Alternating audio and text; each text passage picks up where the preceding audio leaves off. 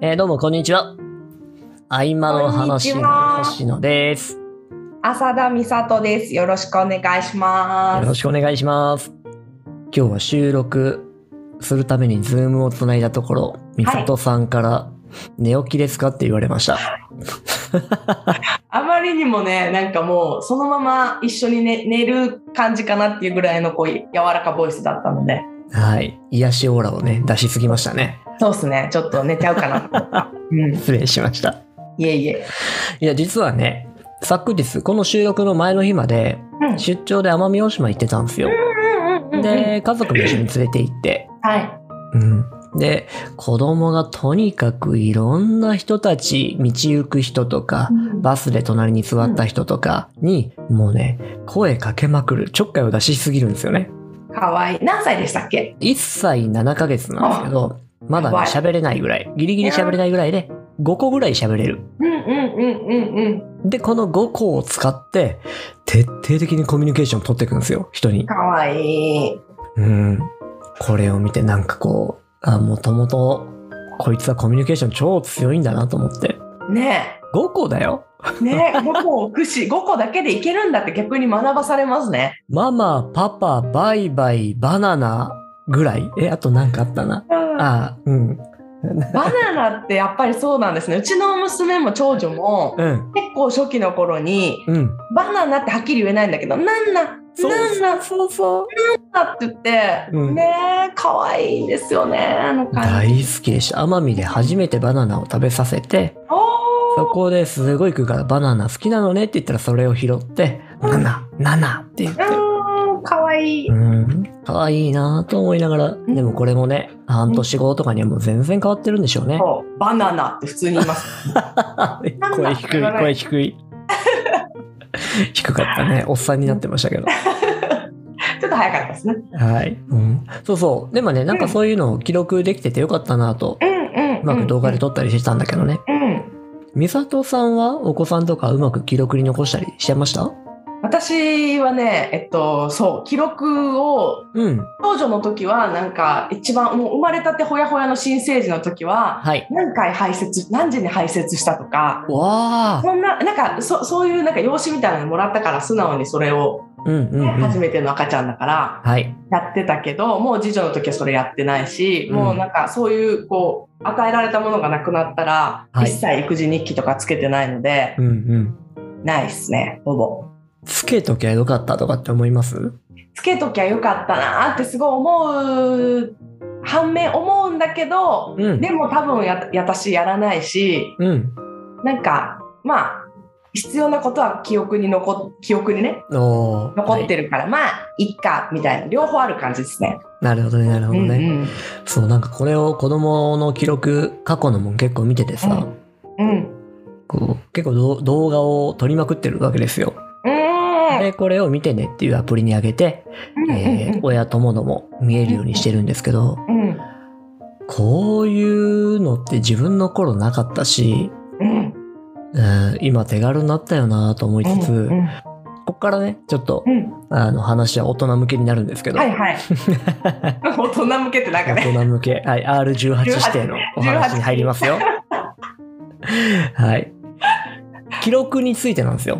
うんうんうん。で、よくね、こう、内省とかっていう言葉もあるじゃない、はいはいはいはいはいはいで、自分も内省は、えー一時期すごく強く出ていた時期もあったんだけど、その頃っていうのは、日記を書きまくってるわけですよ。へえ面白いうん、日記というか何があったとかほぼ書いてなくて、うんうんうんうん何をどう考えているのかっていう、なるほっていうのをずっと書いてたんですよね。どでも、それを一時期から一旦ストップして、書くのやめて、そしたらら内内政がどんどんまた消えていったんですけどうんうね、んうんうんうんうん、この考え方とか何をやったかの記録っていうのって、こう美里さん的にもしくはコーチング的にうんうんなんか捉え方あんのかなってちょっと思ったんですよね。おおめっちゃ面白いそれ私も今ちょっと星野さんのその内政うん、のとこをちょっとまず確認してから行きたはいはい、内政ってその、どどんな感じですか何書いてたんですか例えばなんか出来事がいろいろとあって、うんなぜそうなったんだろうとかうんうんうんうんで、自分は。はそれに対してどうしたいんだろうとか、はいはいはいはうい。ん、そのためには何をするべきなんだろうとか。なるほど。だから一人壁打ちみたいな感じでしょうね。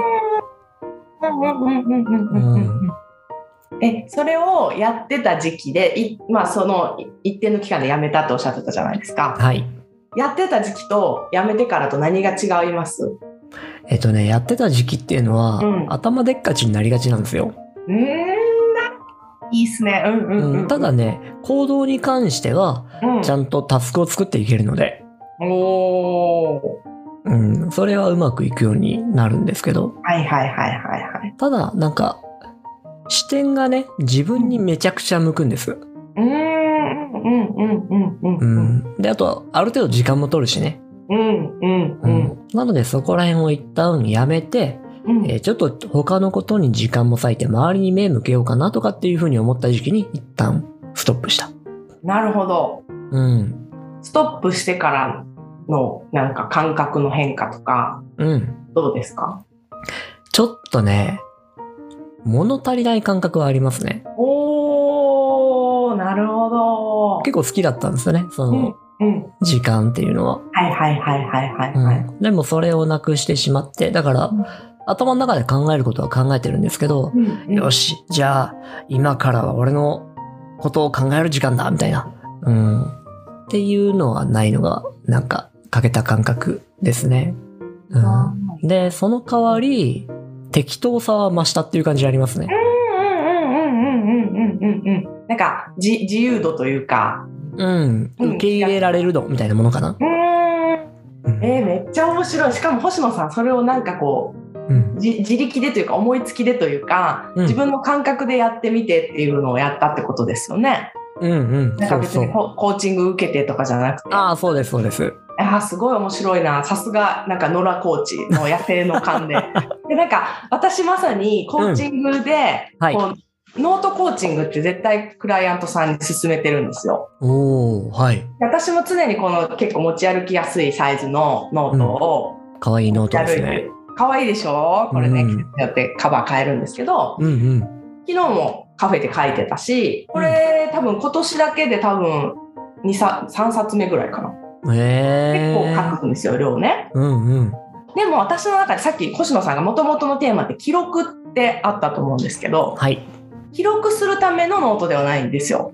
アウトプットのためのノそーうト。そうそうそうそうそうそう、まさに星野さんが壁打ちって言ったけどうん。で内省でもないんですよ。うん。内省、まあでも内省の意味をどう取ってるかによるんですけどうん。はい。まあないあそっか反省ではないもんね星野さんが言ったのね反省はしないですよね一切。うんうんうんうんううんうん、ただただその自分が頭の中に入っているものをノートに出していく。で、まあ私はビジョナリー思考をね、歌ってるので、常に方向性はビジョンなんですよ。ん。うん。だから、なんかこう、なぜこうなったのかとかの分析はあんまりしない。うんうん。どうなりたいか、うん。どうありたいか、はい。どうなったら最高か、最高かね。うん、っていうのをどんどん書いていく時間。うん。うん。で大体そのコーチングにいらっしゃる方でちょっとこう思考がこうちょっとこんがらがりやすい方ってはい。多くて、まあ、自分の解釈とか過去のパターンとかに縛られていてうん。望む方向性に思考が向かない人うん。っていう方っていうのはこのノート書くときに、まあ、そういう自分のモヤモヤとか捉え方を、まあ、整理していく時間が最初大半なんだけど、まあ、それがもう書いていったらどんどん抜けていくので。はいはい。抜けていった後はもうほとんど8割私とか本当に9割ビジョン書く時間って感じなんですようでーん。たまに1割ぐらいちょっとなんか「ん?」っていうなんか事象が起きた時にうん。今なんで私これちょっとイラッとしてるんだろうとかあイあ、なラッるとしほてど。るんだろうとかっていうのをやっぱ頭にあるだけだとうん。浮かんでは消え浮かんでは消えってこうしていくじゃないですか本当にはい曖昧でぼやぼやしてるんですよ、それをノートに書き出すと、まうあ、ん言語化しなきゃいけなくなるので、うん。自分の中で必然的に整理されるはい。一度言葉にするとね。そうそうそうそうもう言葉化の鉄人だからもうよくお分かりだと思いますけど いえいえ言語にする時点でなんかこう、一個次元が変わるじゃないですか。はい。うん、でその言葉を選んでるっていうところにも自分の何かが出てくるしうん。うん。でで、それをしかも紙に書くと物質化するわけですよね。はい。なので、頭にあった誰にも見えない、見えない、こう、ぼやぼやした、うん。普通の思いとか、感情とか思考とかが、まあ、文字で物質化することによって、うん自分で目視して、うん。はい客観的に見ることができると。はいはいはい。すごい、かいなんか、ものだと思うんですよね。私、この文字、物質、言語と文字と、ノート、紙に書くっていう、うこの、たった、ーん。本当無、まあ、無料とは言わないけどね、まあね、そう安いもんですよね。そうそうそうそうそうそうそう安いもんですよ。それだけで全然もうすっきり。なんか全部だって出しちゃったら、あとすっきりじゃないですか。うんうん。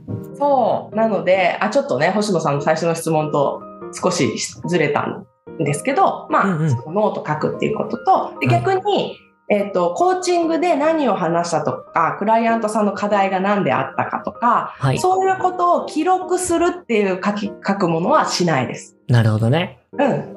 いやでもそのアウトプット、それから言語化っていうことの効能ってのはやっぱりすごいわけなんですねう。んうん、うん。実際変わられますめっちゃ変わりますよ。みめんっちゃ変わなんだ。うんめっちゃ変わる。だから本当マジで騙されたと思って、はいま。ず ノート書いてって。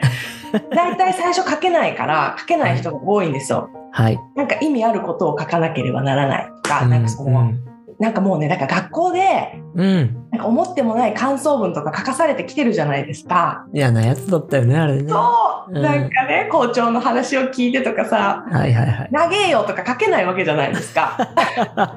うん。でもその本当に自分が感じてることとか自分が思ってることを誰にも遠慮せずにまず出すっていう、うんこれ自体にもすごくこそうだよねう、う。ん、うんなんか、俺もそれを聞いたことがあってやってた時期があっうんて、うんうんモーニングノートとかっていう名前がついてたんだけどさ。で、ねそこに書かれていたえうんやり方が、おおって思ったものがあって、うん、知りた自い、分の心の声に耳を傾けるうん、って言ってて。なので、最初のうちはノートに何も書けないんだって。うーんうん。なぜなら、普段その自分の心の声に耳を傾けることをずーっとこうしないようにしてきたから、心の声を聞かないようにしてたから、心側も声を出さなくなってるし、そこに耳も周波数が合わなくなってると。ななのるで、3日4日ぐらい続けると、だんだんだんだん聞き取れるようになってくるから、聞き取れたことをそのままノートに書くんだっていうのを、その中で説明していて、めっちゃいいですねいやもう本当おっしゃる通りだと思いますすごい近いいやもうめっちゃ同意です、うーん。ううんん、うんうん。聞いちゃいけないって思ってるんですよね無意識にみんなうんうん。その自分の心の声よりもはい。世間がどう言ってるかはい。先生がどう言ってるか親がどう言ってるか友達がどう言ってるか恋人がどう言ってるかそれに自分が評価されるように合わせていくっっていうのが、もう無意識に反射神経みたいになってるんですようーんだから、本当に自分がそれに対していいと思ってるのかとかうん。嫌だとかそういうことにすごい鈍感になるようにやってきてるんですよねこの長いこう教育のはいは中でいはいはいうんうん。そうそうそうそうだから最初リハビリ期間というかうん。かもう誰も見てないしもうなんならはもう見られたら怖いって思うんだったら破って捨ててくださいって言ったとしてもうん。最初書けない人とかいるんですよねそのなんか。なるほどね。そうそうそうそうそうそうそいや、面白いよね。そこはすごく面白いと思った。ううね、んい。やもう本当だからやった方がい いやったことない人はマジでやった方がいいと思確かに確かう、うに。ん、うんきっと瞑想なんかもそういうことなのかもしれないよね。うんうんうんううんうんん。まあなんか何も考えないようにするっていうのは、そういうのを一旦取り払って、うんこう自分の心側に周波数を合わせるっていうことなのかもしれないし。うんうんうんうんうんうん。そうそうそうですよね。なんか瞑想も浮かんでくるものをただこうあ浮かんでるなって見届けるじゃないけど、うん。そういう感じのイメージ。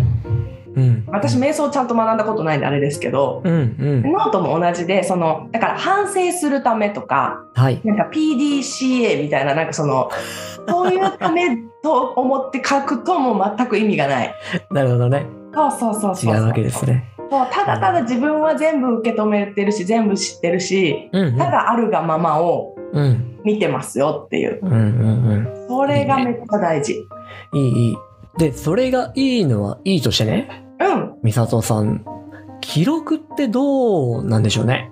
そうね。そう、本題の記録ね。 本題、まあね、あの、ふと思っててさ、話がこういう風に展開したのが面白くて。うんうん。で、とはいえ、過去の美里さん、そういう自分のノートを、多分これまで何十冊を書いてきてると思うんですけうど、んうん。見返したりは全くしないんですかえっとね、いや、そんなことないですね。やっぱり見返すとめっちゃ面白いです。うんうんうんう。うんん。でも、なんかこう、絶対に見返すとかって決めてるわけじゃないんですけど、はい。ふと見返すと、本当でも星野さんがね、ちらっとおっしゃってた通り、なんかもう、どれだけ自分がなんか過去の考えてたこととかってもう今全然違うから、はい。なんかやっぱ自分の成長が分かったりとか、うんうん。めっちゃわ面白かった。え、こんなことでなんか、ぐずぐず言ってたんだ、みた いな。うん、かわいい、みたいな。かわいい。そうだね。そうそうそうそうそうそうそなんか思うよね。意外と、こう自分の場合も過去のノートを見返すと、なんか取り戻せるものとかがあったりとかさ、う。おー。なくしちゃってるな最近って思うものがあっちゃったりとかさ。で、ちょっと最近この頃と比べると、もう少し頑張れる状態なんじゃないかなとかさ、なんか背中を押しててくれたりとか、確かに確かにっ。ていうのもあったりして、それが、特に自分の場合はさ、あの、天の弱だし、人、人から言われるのが大嫌いだから、ああ、なるほど。自分に言われたらまあしょうがねえなって思うんうんですうよ。んうんうんうんうんなのでそういう効能もあったりして、で、こういうのが聞く人もいるのかなとかってちょっと思ってたんです。あうん。もうそれはおっしゃる。星野さん、本当いいことをおっしゃる。本当にその通りで、 私だから、コーチングの記録って、カルテみたいに作ったりしないんですけど、はい。でもクライアントさんには絶対その初期のノート残しといてくださいねってうん。言うんですよ。はい。い今何を感じてるか何にムカついてるかとか何を課題に思ってるかとか、うんでそれをコーチングセッションが、まあ、例えば半年だったら半年終わった時にうん。必ず見返してみてくださいってうん。ほとんどの人がねめちゃくちゃ成長ほとんどっていうか全員100%めちゃくちゃ成長してるんですけど、うん。多くの人が初期の自分を忘れるんですよ、はいはいテストは終い。わる頃には。うん。で新しい課題を例えうんば半年後だったら、半年後の成長した自分としてまた新しい課題を見つけてたりするからはい。そこでまたちょっとこう、まあ、悩むというかこう葛藤してたりとかすると、うん。あ私ってなんかまだまだですねみたいになったりするんだけど、うん。その半年前に課題に感じてたことってうん。もう当たり前にクリアしてるんですよ。はいはいはいはい。で忘れてるんですよもうその成長した自分としてはね。うん。で本当にちょっとじゃあ見返してみてなんて書いてるかみたいな感じで見返すとうん。私こんなしょうもないことでこの世が終わるぐらいに悩んでたんですかみたいに大笑いしたりするんですよ はいはい。信じられないみたいなうん。でも忘れちゃうんですよ人ってはい。だから残しといてもらうとあ私うんここのレベルでもこんなに悩んでたんだやだ信じられないみたいになるの でうん。そうそうそうそうそうだかそらうだ記よね録ってそういう意味ではすごく自分の成長とか進化とか変化っていうのを、まあ、いい意味でも人はね良くも悪くも忘れるので書いておくと成長感じられますよね。うんいいね、それ。うん、なんかそういうのも面白いな、手法としてってちょっと思ってましうた。んうんうんううんん。なんで、今やってみたいことの一つの中にそれがありますね。おあの、記録をメインの軸にした、えーおせっかい相談。おせっかい相談はい。あーでも面白いかもそれを星野さんが記録するってことですかそうそうそうそうう。んで、僕をはじめ、記録するのが好きな人間っていると思うんですよう。んうんうんうんで、そういう人たち、うまいこと、えー手法をみんなで集めて、うん作って、うんうん記録型おせっかい相談サービスをちょっとやれないものかなと。おーめっちゃいいと思います記録好きな人がやったらめっちゃいいと思いますね。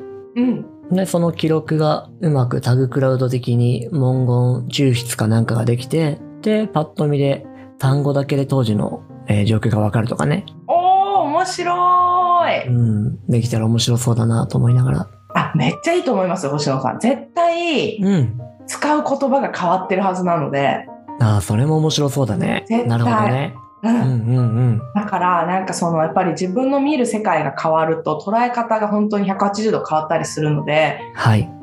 うん、本当単語キーワードが絶対変わってると思います。なるほど。うん。はい。じゃあ、どんぐらいかな半年後ぐらいに何か作ってみよ半年後なんだ。う。 はい。ちょっといいね、ですね。ここからは忙しくなるので、そうですね。はい。忙しくしますけども。楽しみです。はい。くるくるとめ、巡りましたけど。本日はこんなところで。はい、楽しかったです。はい。じゃあ、ほいじゃあ、また次回。はい、また次回。ありがとううございました。ありがとうございます。